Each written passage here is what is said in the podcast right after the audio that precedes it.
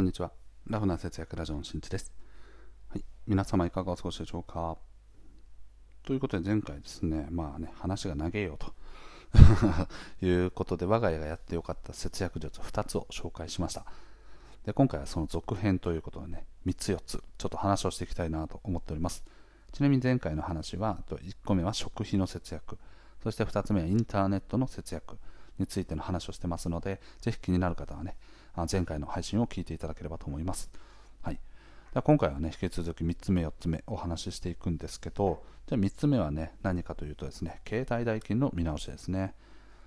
まあ、前回話をした、ね、インターネットと同じように、携帯料金もですね、ここ最近もこの4、5年ぐらいかな、4、5年ぐらいで、まあ、あの前任のね、そう首相をやられてたこう菅義義偉さんかな、通称ガースことですね、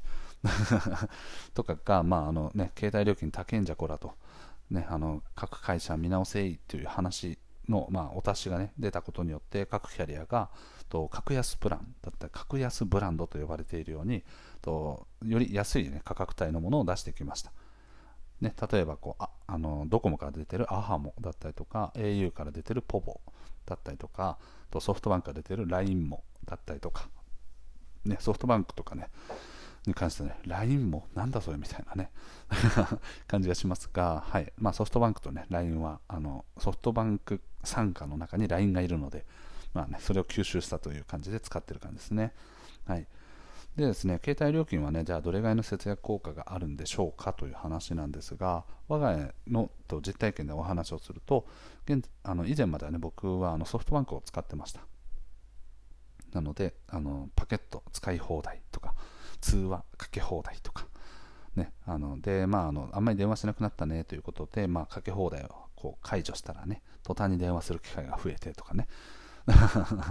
という感じでですね、まあ、そんなことはありつつも、月額だけで携帯料金って大体1人1万3000円ぐらいだったんですね。うんあのもちろん、あれですかね、端末のカップ料金とかも確か入ってた気がしますね。例えばこう、ね、ソフトバンクが出てる iPhone を買いましたっていうと、その端末料金を24ヶ月払い分割払いしていくので、と月々にするとね、大体まあ2000円弱ぐらいが乗っかってくるという感じで、まあ、そんなのも込みで1万3000円でしたね。で、あまりにもね、やっぱ高えなと。で、僕らが見直しを始めたのは8年前なので、今のね、ポポとかそのアハモとかってもちろんなかったんですよ。で、その時に出ていたものは何かっていうと、格安 SIM と呼ばれているものと、あとは注目されてたのは Y モバイルですね。はい、今でこそねすごい出川哲朗さんとかの CM やってますけど Y モバイルって当時あんまりこう認知されてなかったんですね、うん、で実はねあの今現在ではソフトバンク傘下になっていてとかなりね格安ブランド現在でいうアハモとかそういうもののかなり走りみたいなね扱いになってました。で結果それに乗り換えたことでと月々の料金がどれぐらいに落ちたのかというと1人5000円まで落ちました。はい。5000円です。でこれはちょっと一つ語弊がなく言うとと端末代金がなかったんですね。それなんでかっていうとあの Apple Store で直接あの iPhone をそのまま買ったので当時ねあの一番最新だった iPhone が欲しいということでまだね Y モバイルとかで取り扱ってなかったんですよね。なので本体は別のところで一括払いしてで Y モバイルではその SIM カードだけあのもらって差し込むみたいなそんな感じですね。なので端末代金をを含めた金額にすると大体月々7000円ぐらいですかね。7 8000円ぐらい。と考えるとソフトバンクの頃は1万3000円だったので大体あの月々ね5000円ぐらいの節約になっているという感じですね。で端末代金なしにすると、まあ、月々8000円ぐらいの節約になっててでこれ夫婦ともにですね。夫婦ともに同じぐらいのお金そしてソフトバンクを使っていたので2人とも Y モバイルに乗り換えた。でさらにね家族割っていう家族がね入ると割引が効いたりとかするんでさらに安くなっていくと。いう感じで1人ま5000円ぐらい安くなったので2人で1万円ですね。月。月ですよ。すごくないですか？当時ね格安 SIM とかにしようかなんて話もあったんですけどまあね、通信の環境状況はどうなのかとか、あとはね、こうデータいっぱい使えますよみたいなプランとかもあったんですけど、実際はね、そんなにデータ量って僕たち使わないよねと。いうことに気づいたので、まあ、今現在でも月々ね3ギガのプランであのやってます。はい、はい、昔だったら考えられないですね、多分ね、20ギガぐらい欲しいよとかね、10ギガはないとみたいな感じだったんですが、特に僕の場合はもうほぼ家にいるので、家の Wi-Fi につないでるから、とね、毎月毎月3ギガでも繰り越ししてますね。1.5ギガか2ギガぐらいは毎回毎回繰り越しをしてるっていう感じ。で、外でも動画とか一切見ないので、はい、全然データを使わないんですね。うん。なので、この携帯料金に関しては、夫婦で月々1万円ぐらいの割引になったのはすごい良かったなと思います。はい、あの月々1万円安くしろって、他の方法だと結構限られてますね。まあ、あの前回紹介した食費とかもそうなんですけど、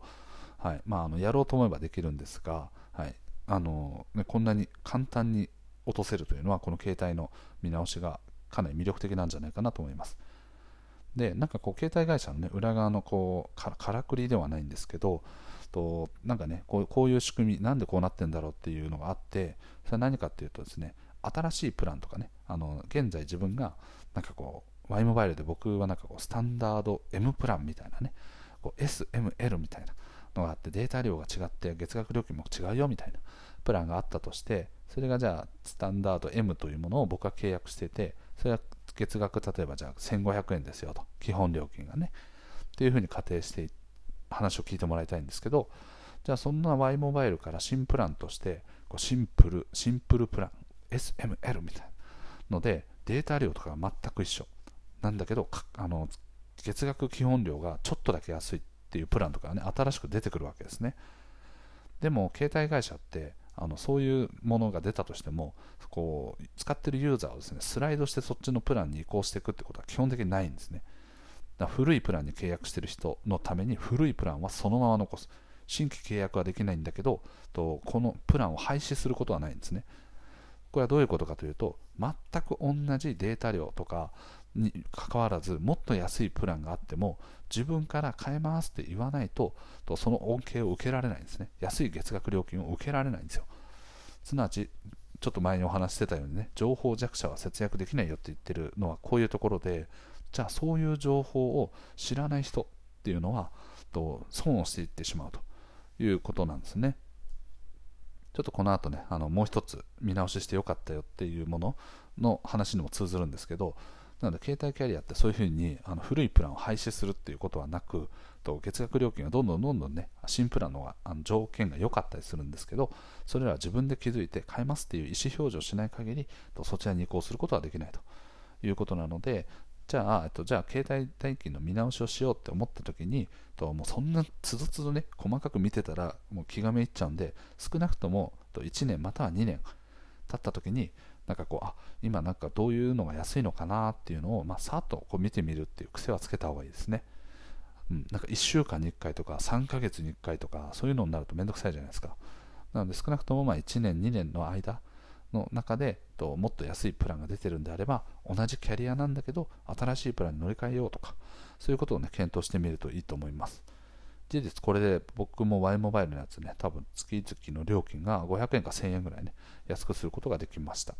なんかこうぼーっと見てたんですけど、テレビ、あれ？これなんか Y モバイルの CM、何これ？何何プラン？みたいな。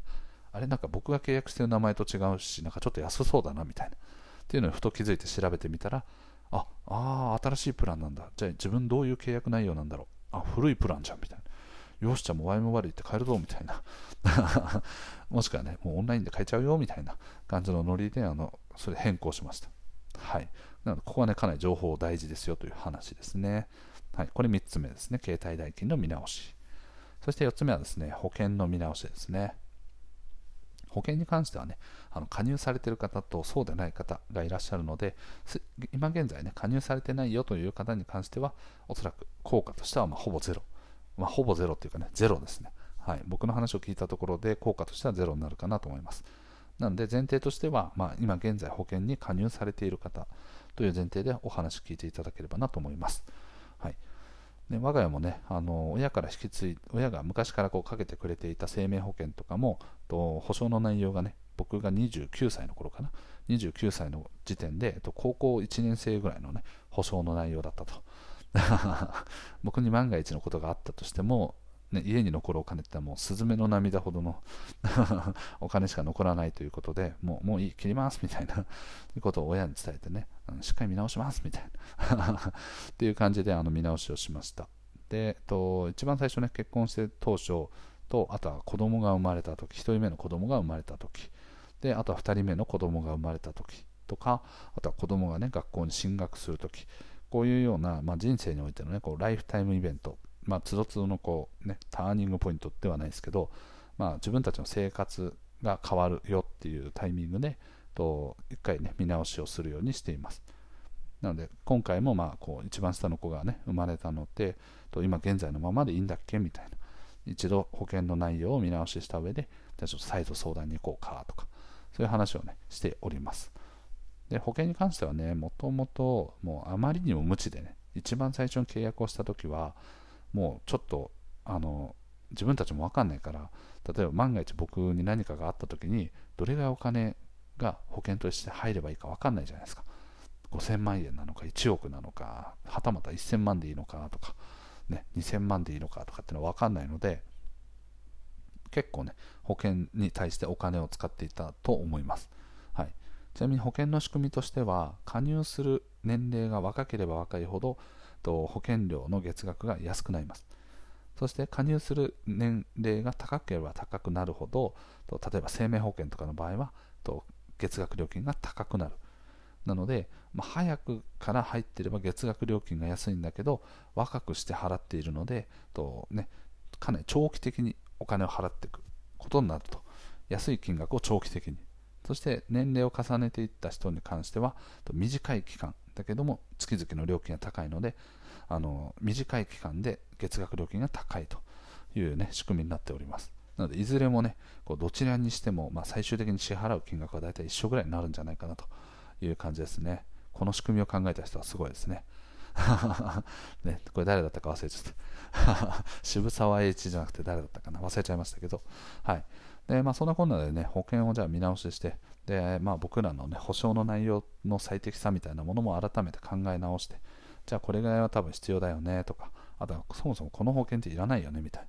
な。ね、あの今現在の年齢とかを考えると、それを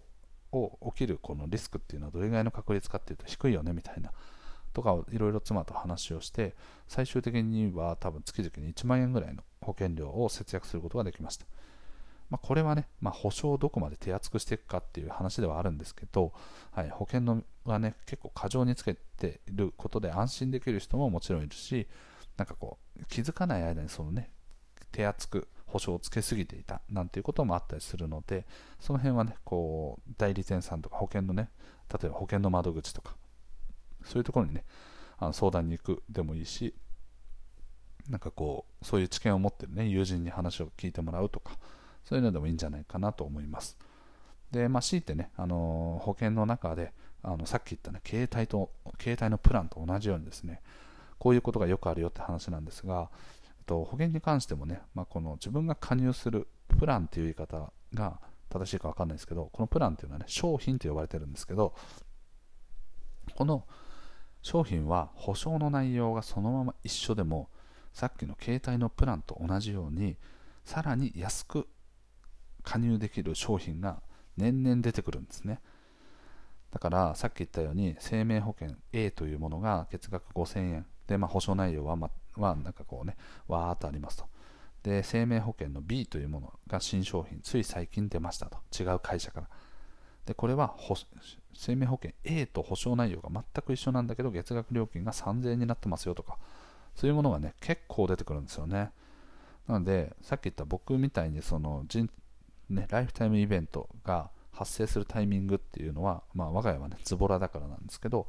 大体ね、2年周期ぐらいで多分見直しをしていくことで、その新しい新商品、保証内容そのままに、